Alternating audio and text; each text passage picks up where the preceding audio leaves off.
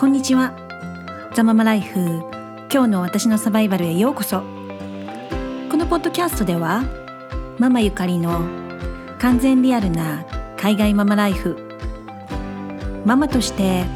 女としてのアップダウン。いい日悪い日を含めリアルな声でゆるくお届けします。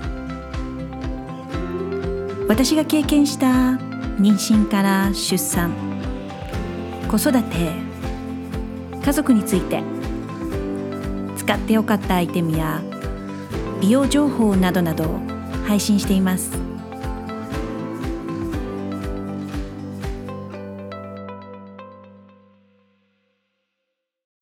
はいこんにちは。第4回ザママライフ。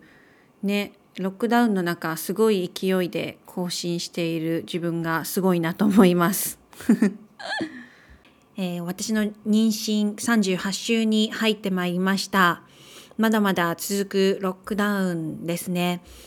えー、皆さんお元気でしょうか？こちらは、えー、先週末に雪が降って今日もちらほら粉雪みたいな雪が降ってます。だいぶ寒いですね。せっかく暖かくなってきたなって先週先々週あたり思ってたんですけどまた寒くなってまた真冬に戻った感じがしますね。東京なんかは結構暖かいとかって聞いたのでねあこっちも早く暖かくなってきたらいいなと思っているところです。で最近何かアップデートがあるといえば息子の保育園にまたコロナの、えー、行ってる生徒の両親たちにコロナの反応があったっていうのでちょうど昨日連絡が入りましてでまあ私たちはまあまあ、まあ、うちの息子はまだ行かせれるっていうのでみんなね一緒にいなかった子たちコンタクトがなかった子たちはまだ保育園に行ってます。私がもう妊娠38週に入るのでちょっと家で見るのが限界に近づいてきたのでなるべく行ってもらえるとありがたいなっていうのでまあもうねこちらはもう選択なしに行かせてるっていう感じですねいろいろな考えがあるとは思うんですけど今のところは行かせてます。で義理のお母さんが70代なんですけどワクチンを先々週あたりにですね打ってきましたね。で本人はすごく嬉しそうでまあ気持ちはすごい守られてるっていう気持ちがあったりだとかっていうのが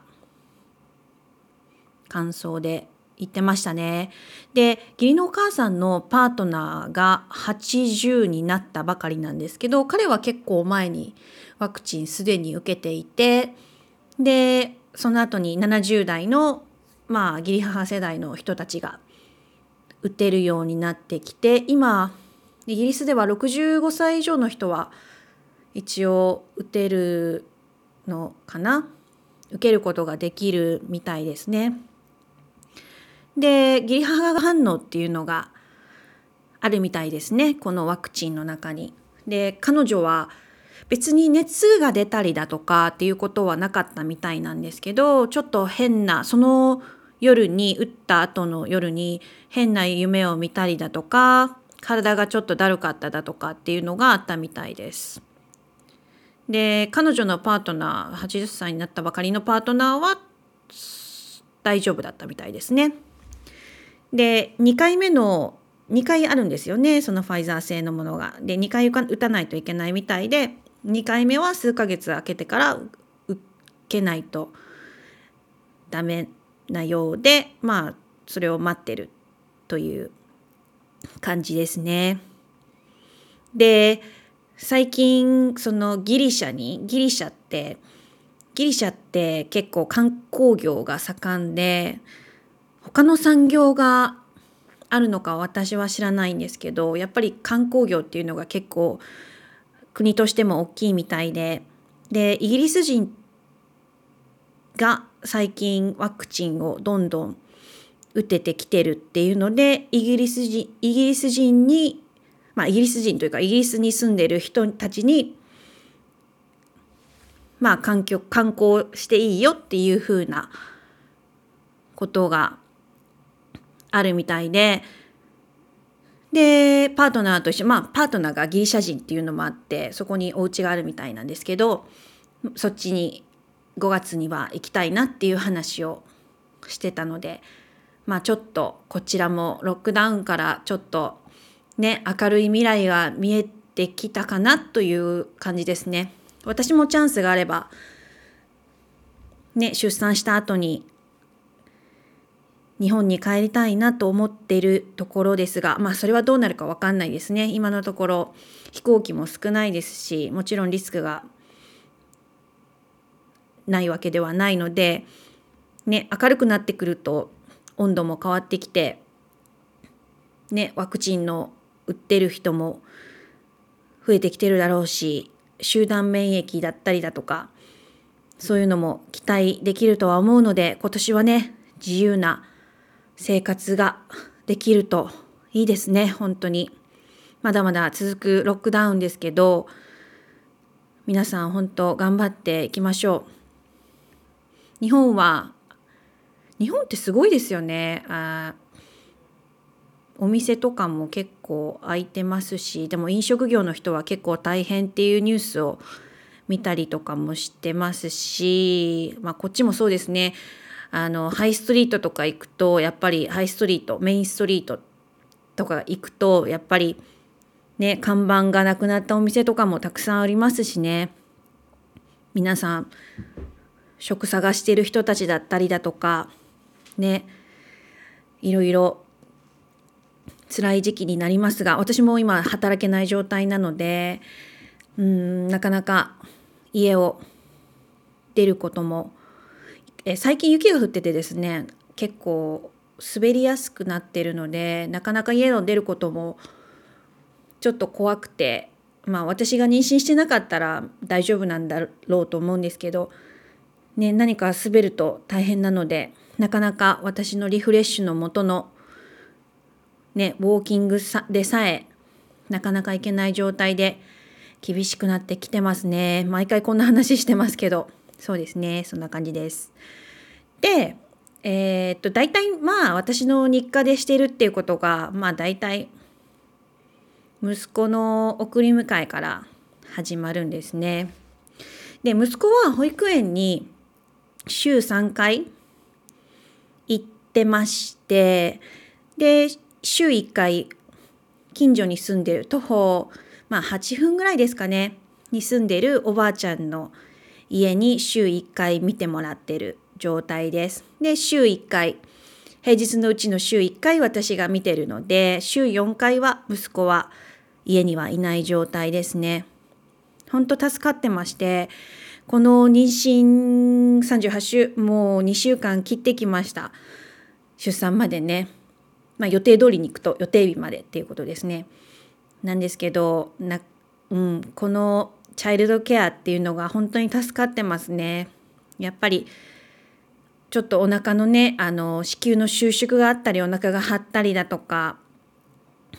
やっぱりいろんな症状が出てくるので、ね、眠たかったりだとか夜寝れないんですよね最近あんまり。あのだいたいやっぱりお腹がね邪魔邪魔寝にくい、まあ、ポジション寝るポジションを見つけるのがなかなか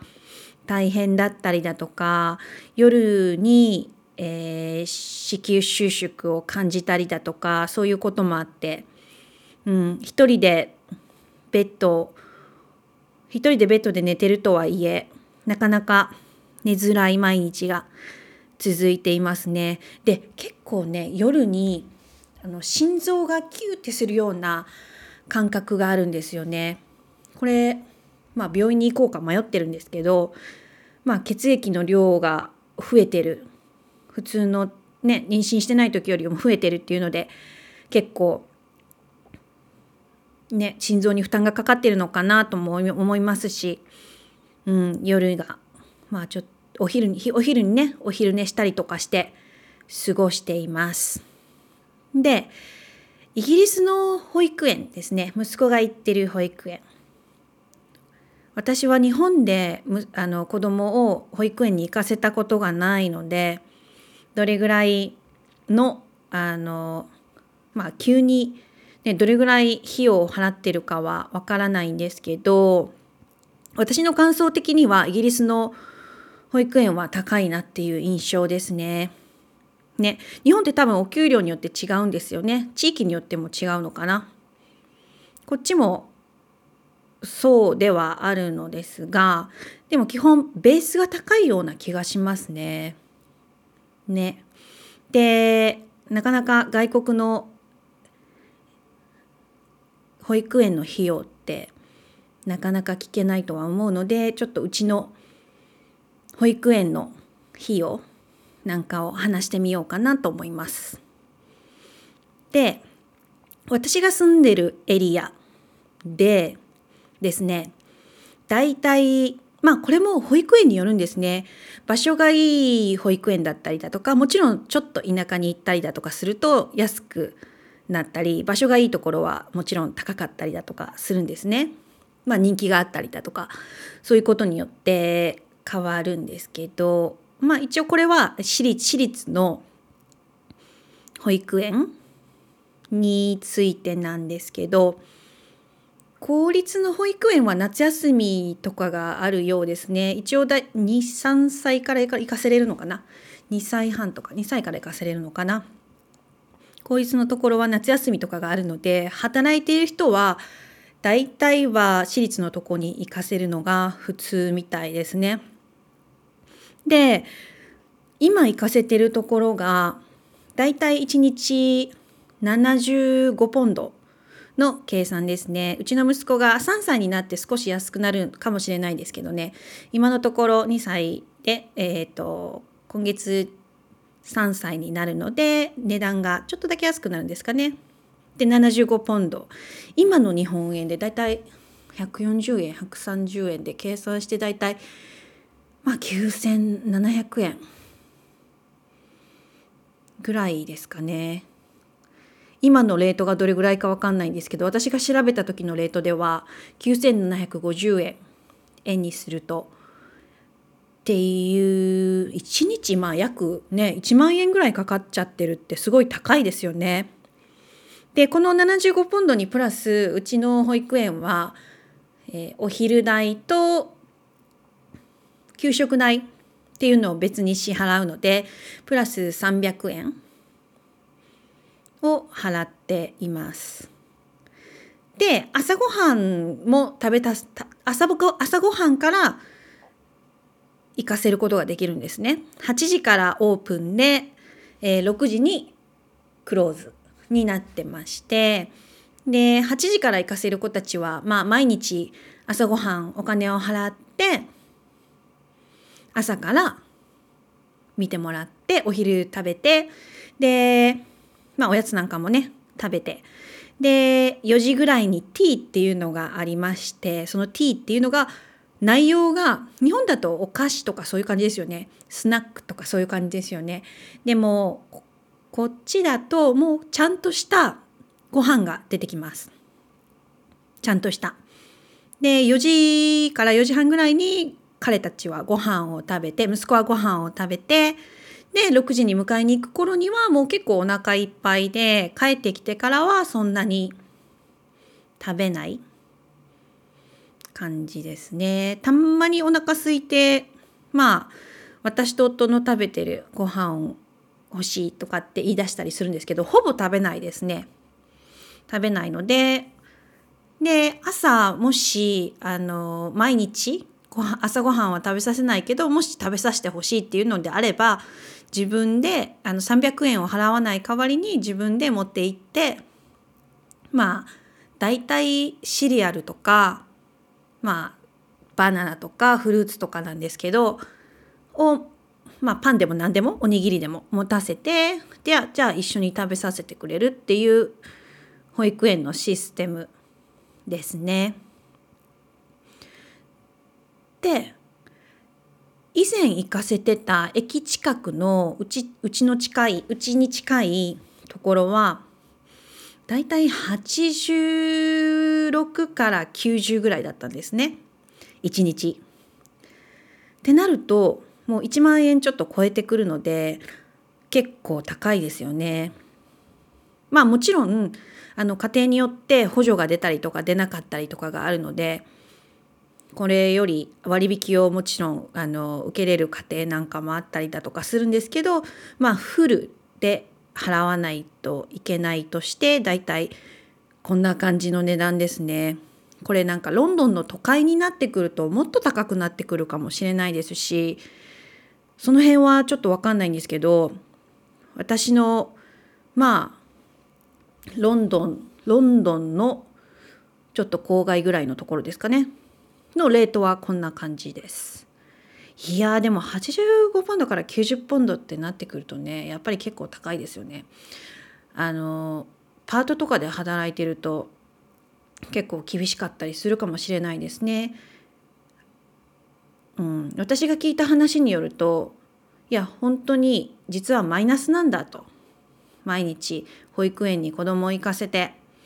で仕事に出て電車代電車代は日本は会社が負担してくれますけど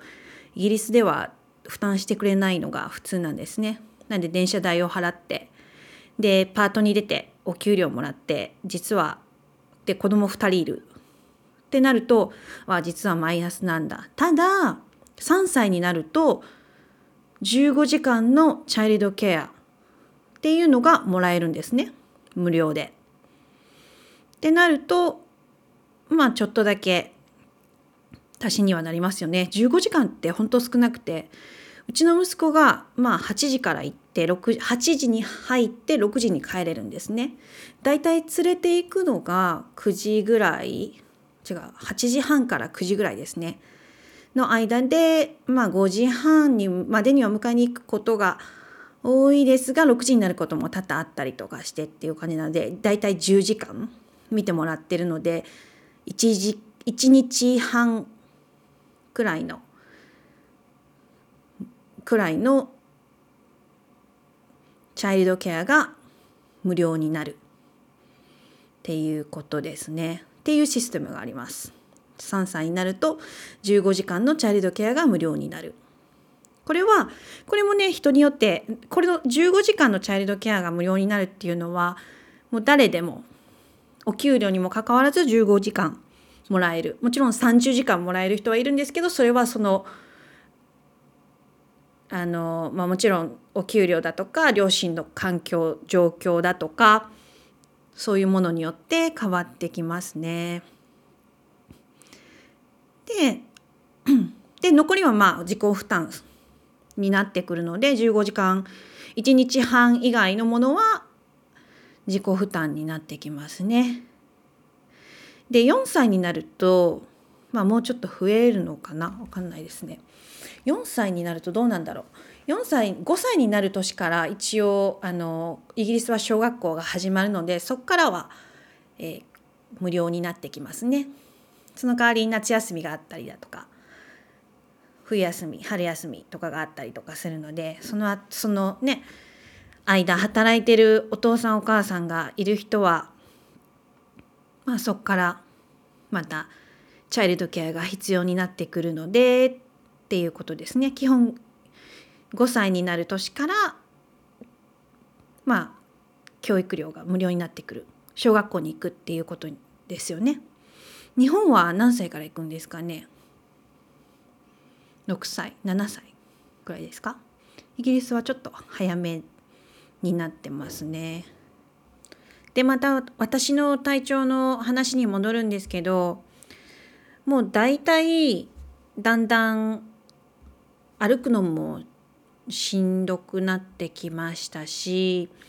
であの赤ちゃんの頭が股の間にあるっていうのがなんとなく感じるようになってきましたしそこに赤ちゃんがスポッと入るっていうのをエンゲージっていうみたいなんですけどちょっとエンゲージしてるかなっていうのも感じますね。赤ちゃんが生まれる前になるとこう赤ちゃんの頭がねカポってこうはまっていくんですね。その骨盤のところにねはまっていくのを感じます。ただ助産師さんが言うと、えー、計算譜に関しては赤ちゃんこうエンゲージしたりとか出たりとかっていうのをするみたいなのでまだなんかこう動くみたいなんですね。なのでま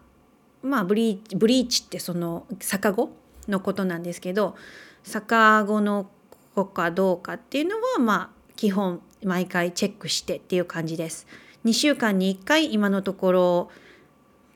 助産師さんが来てくれてまあ私の検診をしてくれるっていう状況ですね。でその検診で何をしてくれるかというと赤ちゃんの長さを測ってまあお腹の長さを測るんですけど恥骨の上からっていうのを測ってる測って赤ちゃんの大きさをまあ見てるっていうのと心臓音をまあ聞くっていうのと私の血液を測るっ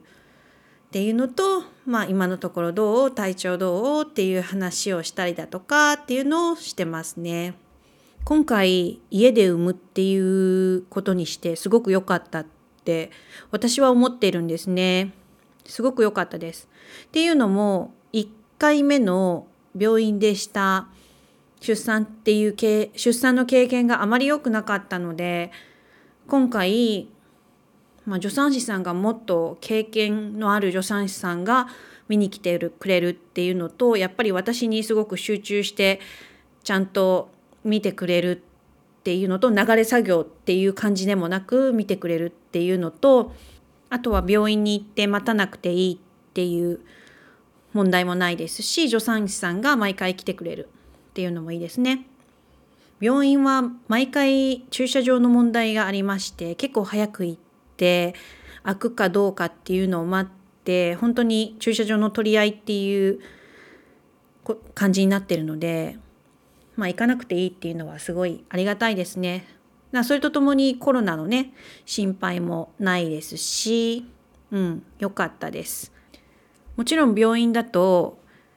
まあ、検査とかが早くしてくれだしてくれるだったり予約とかがすぐ取れるっていうこともあるとは思うんですけど助産師さんがまあ私 3, 3人ぐらいの助産師さんが私のことを見てくれてて、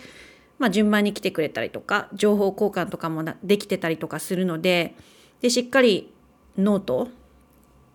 ノートってちゃんと私の持ってる出産の情報のノートとかも書いてくれるのでそこも安心な理由の一つになってますね。もちろんまだ出産したわけじゃないので最後にどうなるかっていうのは分かんないんですけど今のところはすごく満足してます。これで無料だったら素晴らしいな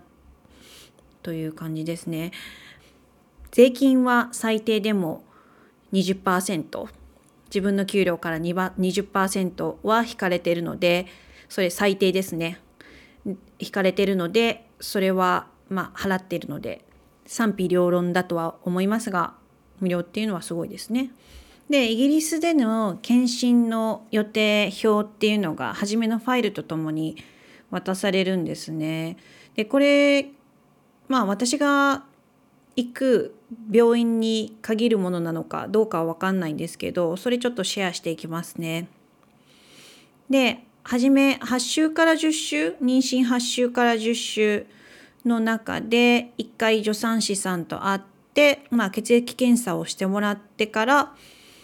まあ、情報をもらったりだとかこのファイルファイルもらえるんですね。でファイルもらったりだとかっていうことをあなたのなんかこう精神状態は今どんな感じとか体調はどんな感じ何か必要なものはあるどういう情報が欲しいですかっていうこととかを一応一番初めに8週から10週の時に助産師さんと相談ができてですねその次が11週から13週の間ににスクリーニングテストが入ってきましてスクリーニングテストとエコーが入ってきます。ここで初めてのエコーが入ってきますね。で、スクリーニングテストっていうのが、その赤ちゃんの異常、赤ちゃんに異常がないか、例えば障害がなかったりだとか健康に問題がないかっていうことをチェックするここで血液検査が入ってきますね。実は私この血液検査をしないことにしたんですね。だいたい私の行ってる病院だと98から9%の人がするっていうふうに助産師さんに聞くと言っていたので私は結構びっくりされた方ですね。っていうのもまあ11週からず13週まあ12週ぐらいの時に行ったんですかね。でこれを知ったことによってまあ残りの妊婦生活が辛くなってしまうっていうことも理由の一つにはなりますね。義理のお姉さんに言うと「えそれ拒否で生きるの？知らなかったわ」当たり前にするものだと思ってたっていうふうに言ってたのでまあ知らない人もいるみたいですね。でもしなかったです。これすることによってもちろんその赤ちゃんが生まれた時に対処がすぐできるっていうことを目的にしてるみたいですね。でこのもちろん対処もそうですしこの判断赤ちゃんを産むかどうかっていう判断も入ってくるんですかねそこはよくわかんないですけどかもしれないですねなのでそういうことが入ってきますで16週にこの血液検査の結果が出ます。で、まあ、いつも通り尿検査と赤ちゃんのおなあの心臓の声をき心臓の音を聞いたりだとかっていう感じですね。で次に18週から20週に今回またスキャンエコーが入ってきますね。で大体イギリスで2回なんですね基本。エコーは2回。これ日本人が聞いたらびっくりですよね。私も初めすごくびっくりしました。2回しかできないのってもっと見たいんですけど。だしもっとチェックしてほしいと思いました。見たいというかチェックしてほしいなと思いました。そのちゃんと成長してるかとかそういうものもねもうちょっとエコーを入れてくれたらなとは思っていましたね。でこの18週から20週の時にそエコーが入ってきて赤ちゃんの発育を見てくれます。でここでえー、っとウーピングコフっていうワクチンをおすすめされますね。あとはこの何？このアジア人？アジア人っていうのは結構糖尿病？妊娠糖尿病の率が高いみたいなのであと多分黒人の人もそうなのかな？あの白人の人に比べて。なのでこれは絶対してくださいっていうふうに言われますね。なのでこの時に一緒に血液を取って糖尿病の検査もしてもらいますねでえー、初めての出あ妊娠だと一応24週にまたあのチェックっていうのがチェック検診が入るんですけど私は2回目なのであの24週はせずに28週になりました。でこの28週にも血液検査とまあいつも通り尿検査とえー、血圧測ってもらったりだとかお腹お腹じゃない心臓赤ちゃんの心臓をの音を聞きますね。であとまあここからはあのお腹をメジャーしてどれぐらいの赤ちゃんの大きさだとかっていうのもしていきますね。見ていきます。でその次に32週32週に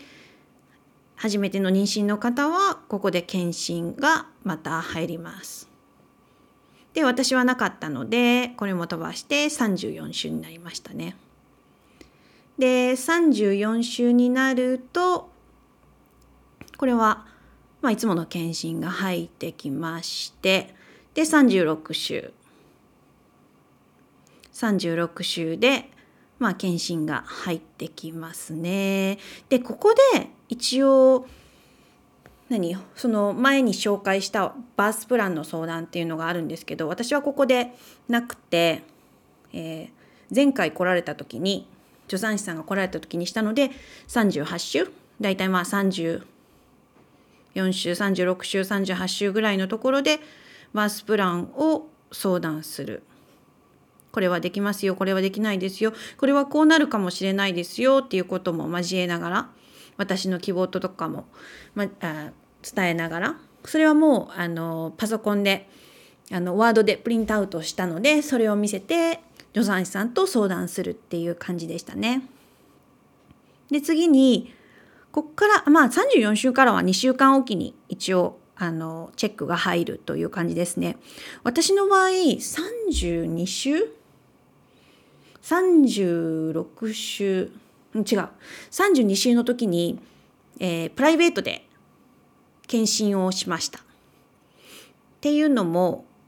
心配だったのであの家で産むっていうのでねやっぱり健康だとか、まあ、逆子じゃないかとかいろいろちゃんと成長してるかなとか平均的な大きさかなとかそういうこととかを心配だったのでこれはだいたい150ポンドぐらい出しましたかね病院でしてるプライベートのスキャンをスキャンエコーを受けました。で、ちょっとほっと一安心。息子の時も入れましたね、これは。なので、この時点で34週まででだいたい3回のエコーを見てもらってる感じにはなってましたね。で、たまたま私が37週の時に赤ちゃんの成長の伸びが悪いっていうので受けさせてもらったので、まあトータル、これは37週の時は無料で受けさせてもらったので、トータル4回エコーをしたということになりますね。まあ、4回したってことで満足ですね。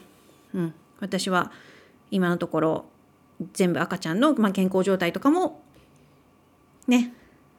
いい感じなので満足になってますね。で次に40週40週に40週って予定日ですよね予定日に一応チェックしてくれます。これは一応初めてのお母さんだけっていう感じにはな書いてるんですけどでも私2回目だしホームバースお家で産むっていうことなのでこれは40週には来てくれるって言っていたのでお家で産む方はまあこれがこれも入ってきますね。40週も見てくれるみたいです。ね。で次に41週予定日を過ぎて41週はもちろん全員のねあのウ産計計算譜関係なくまあ検診とあとはねスイープって言ってこうな日本語で何て言うんですか？こう何？赤ちゃんが出やすくするっていうことをされるみたいなんですけどそれで大体終わりですね。予定は。これで今41週以上行くことはないとは思うので以上がイギリスの、えー、妊娠検診の予定表でしたね。どうですか？他の国に比べて少ないですか？エコーはもちろん少ないと思うんですけど日本に比べてエコーは少ないですよね。で検診とかどれぐらい行くのかは私は全然知らないのでねまたもっと行くもっと行くんでしょうねとは思いますが必要最低限なことを一応検診してもらってチェックしてもらってっていう状況で皆さん子供を産んでますねこちらでは。もちろん日本で経験される人たちよりもうんなやっぱりちょっと厳かになってしまってるところはあるとは思うんですね。なんか死んだりとかはしないと思うんですけど私の1回目の経験では赤ちゃんはしっかりチェックされるんですけどまあ産後もお母さんのケアっていうのは、まあ、精神面のケアは多少してくれるかもしれないんですけどその体の回復のケアとかそういうものっていうのはなかなか難しいかなっていう感じですね。っていうのもその前にも話したんですけどあの縫うじゃないですかその遠因切開をした後に遠因切開というか、まあ、こっちは切らないんですねあんまり。なので勝手に破れた方がこのひっつくのが早いっていうことを言われてるのでまあその破れてしまったところっていうのを2回可能したんですね後で。で、うん、助産師さんチェックしてくれてなかったので、うん、普通だったらその後に1回チェックが入るみたいなんですけどそれされてなくてで結局2回可能してしまって、まあ、プライベートのお医者さんに結局お世話にならないといけないっていうことがあったので、まあ、人それぞれいろんなことがあるとは思うんですけどしっかりやっぱり今回も思うんですけど情報をしっかり自分の頭に入れておくっていうのは大事だなとすごく思いますね。なんかいろんな情報がねやっぱりもちろんネットだったり本だったりね YouTube だったりいろいろ出てると思うのでこうやって、うん、調べることってすごく与えられるものだけではなくて自分から調べることそして、うん、どういう予算がしたいだとかって考えることっていうのは、うん、2回目にしてやっぱり重要だなって、うん、すごく思いますね。こんな感じです。他の海外ではどうなんですかね気になりますね本当にアメリカとかカナダとかね他のなんかヨーロッパの方イタリアとかスペインとかってすごくいいって言いますよね。ケアが。フランスも。私両親学級の中でフランス人の女性が1人いるんですけど大体90%の人は無痛分娩で産むみたいですね。イギリスはわりかし何？自然分娩？をしたいっていう人も結構いるんですけど結構自然なことが好きだったりしますよね。なるべく薬を飲まないで病気を治すっていうことを知ったりだとか基本そうですね。あの病院行ってもあまりお薬をくれないっていうのは結構住んでる人には有名な話で、うん、逆にフランスに行くとちゃんと薬、うん、スペインもそうですけどなんかスペインあそうそうそう。ちゃんと薬をしっかり出してくれるっていうイメージがありますね。イギリスはなかなかやっぱりちょっとプッシュしないと出してくれないどっちがいいかわかんないんですけどね。うん、やっぱりメンタルの問題もあるだろうし出さない薬をねなるべく飲まないで自力で回復した方がいい場合もあるだろうしっていうのも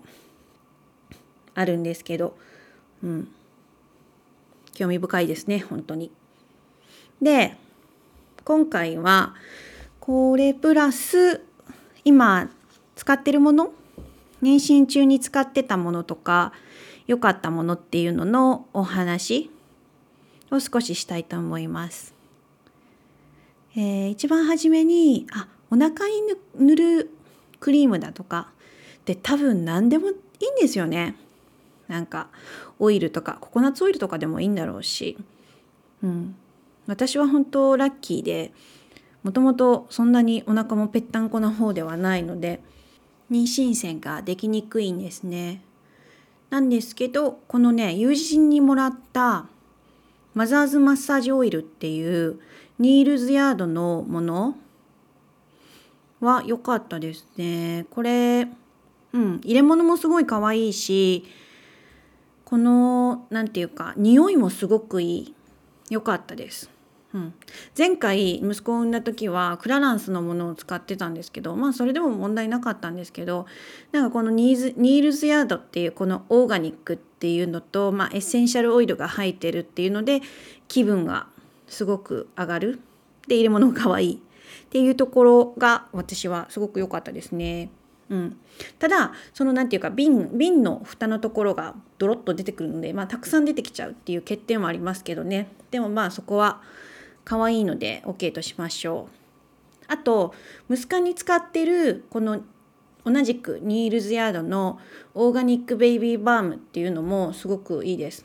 こっちで買うと11ポンドぐらいなんですけどまあ別にそんなに高くもなくって感じなんですけどまあ、赤ちゃんはねだいたいココナッツオイルとか、えー、他のオイルカンジュラオイルとかそういうもので OK って大体良心学級で言われるので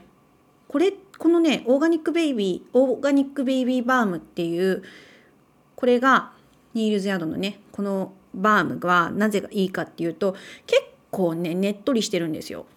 で匂いとか全然ないんですよ。赤ちゃん用なので。どっちかっていうと結構油の匂いがする。なので匂い的にはココナッツオイルとかの方がいいんですね。でもココナッツオイルって結構サラッとしてません？でこれ息子にも使ってるんですけど今。で赤ちゃんの分もこれ買ってるんですけどこれ結構しっとりするし私は好きですね。でちょっとね息子の顔に顔のねやっぱほっぺほっぺと耳の間ぐらいのところになんかこうさっさこう肌を触るとブツブツブツってできるものがあるじゃないですか。ああいうのってやっぱり肌の免疫とか、まあ、乾燥とかが原因でバリア機能っていうのも関係するのかなと思うのでそこに塗ってあげると結構すぐ良くなるのでこれは使ってます。でたまにお腹とかにこのオーガニックベイビーバーム塗ったりもしますね。まあ私前回も話した通り結構乾燥肌なのでそう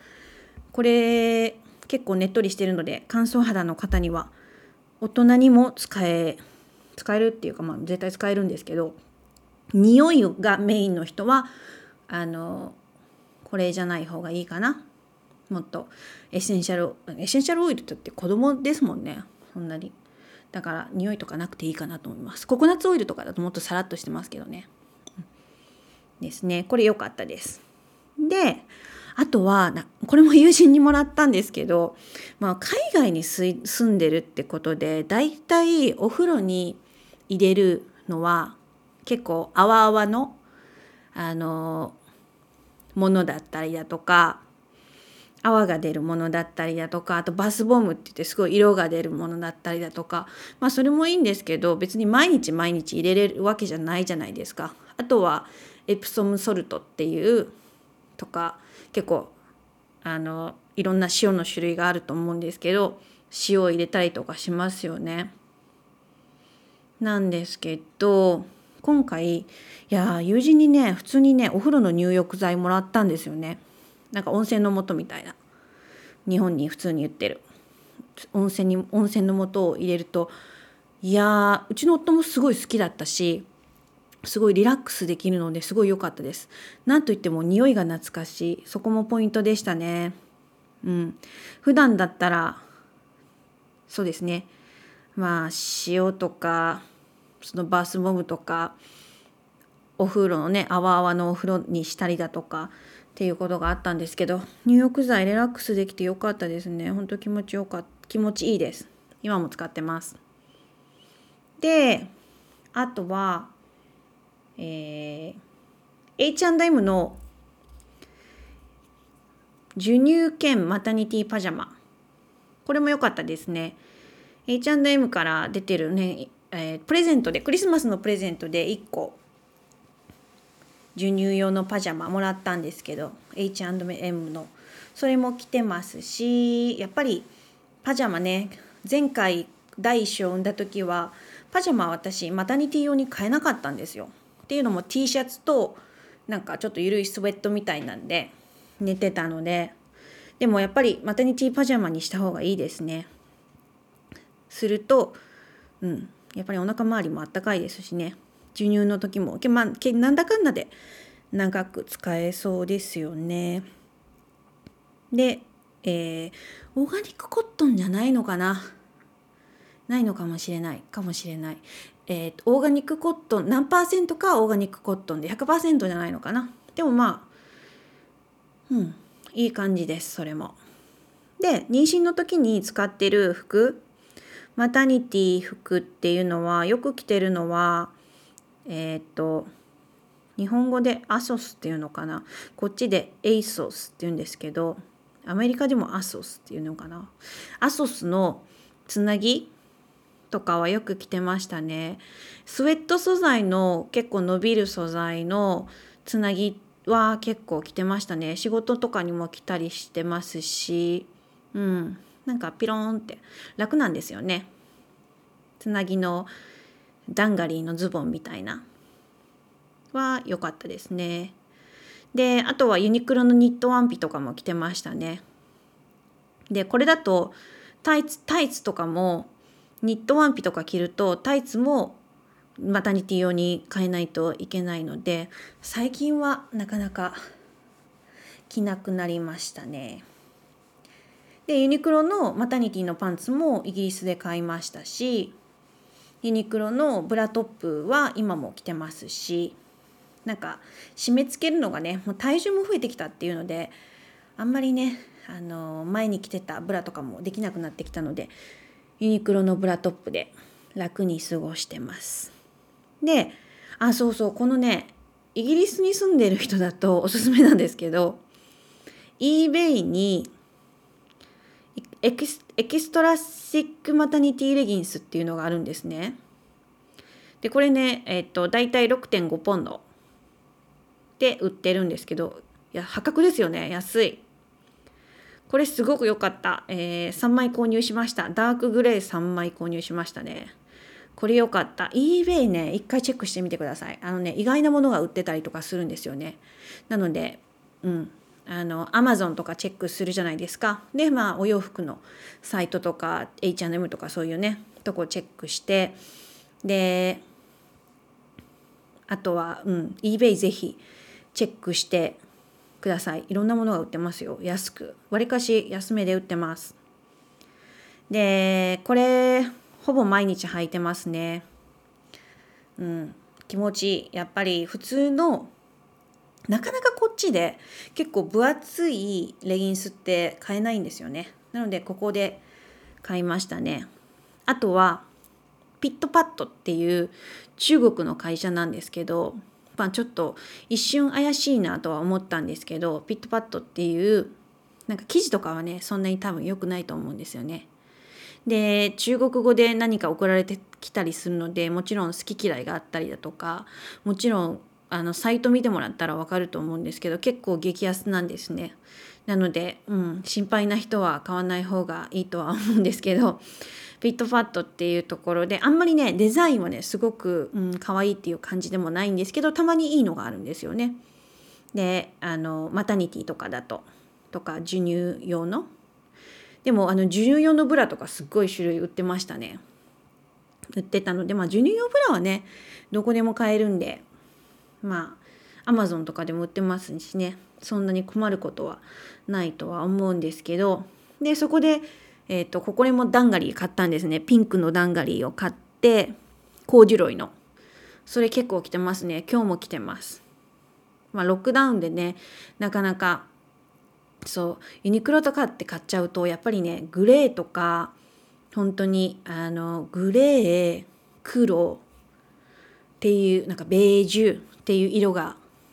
完全に多くなってくるんですね。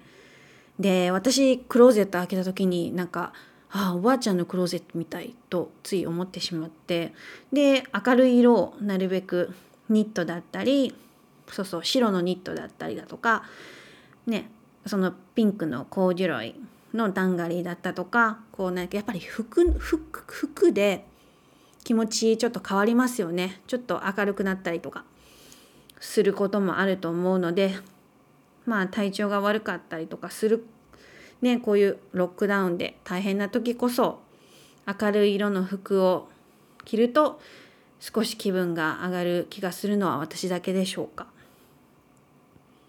であとはまあ長いお尻がまあレギンス買ったっていうので長いお尻が隠れるような、まあ、セーターだったりニットだったりニットベストだったりなんか夏子供を産む方は全然参考にならないんですけどまあ、おしりが隠れるようなセーターニットだったりとかを着てますね。であとは靴下靴下ね私ウールの靴下に変えたんですよ。で大体冬ね2枚重ねで履いてたりとかしたんですけどもう靴下2枚履くのもめんどくさくてっていう風になってたらウールのねウールのセットのあ靴下がアマゾンで売ってたので、まあ、そんなに高くなく14ポンドぐらいで5足セットで14ポンドって破格ですよね。まあ、その代わりまあ、55%がウールで25%がコットン15%がポリエステルで5%はまあ違うものが入ってるっていうものなんですけどこれ十分すごいあったかいし、うん、気に入ってますね。冬には最高。やっぱりウール入ってると違いますね。コートも何でもあったかいです。であとあ役に立ってるなって思うのがこれ使ったことありますか？デリケートゾーン用液体ソープ。なんか Femfresh っていうのを私は Boots っていうなんだドラッグストアで買ってるんですけどこれね私の妹こっち来た時に「あこれいいよ」って紹介したらなんか3本ぐらいまとめて買って帰ったと思うんですけど日本にも売ってますよね。なんかペーハーコントロールがされててそのな例えばまあ、生理とかがあったりとかするとそのなんか匂いをちょっと抑えてくれてるだとか。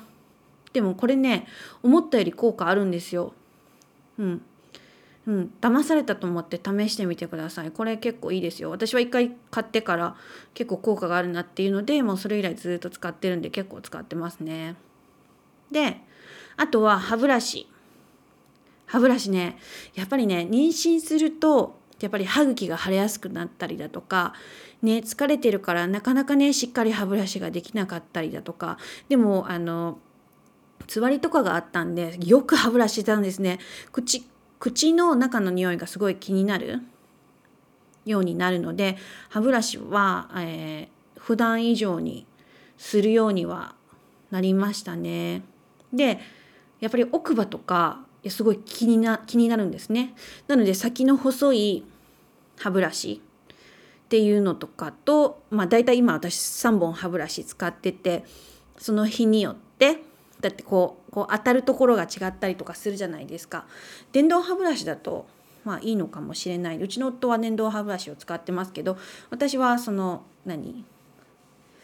あのオートマじゃなくてマニュアルでいろんな歯ブラシを使っていろんなところを行き届くくようにケアしてますね。であとはまあ前回も話したんですけど体が痒くなることが多くなったので E45 って書いてるんですね E45 のクリームがドラッグストアに売ってるのでこれは本当に何あの肌がすごく乾燥する人用っていうので結構いろんな種類が出てるんですけどそれを使って体に塗っていますね。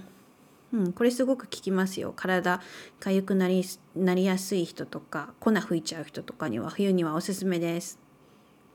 であとは腹巻き。腹巻きって。腹巻きっていうもの自体は持ってないんですけどお腹に当てる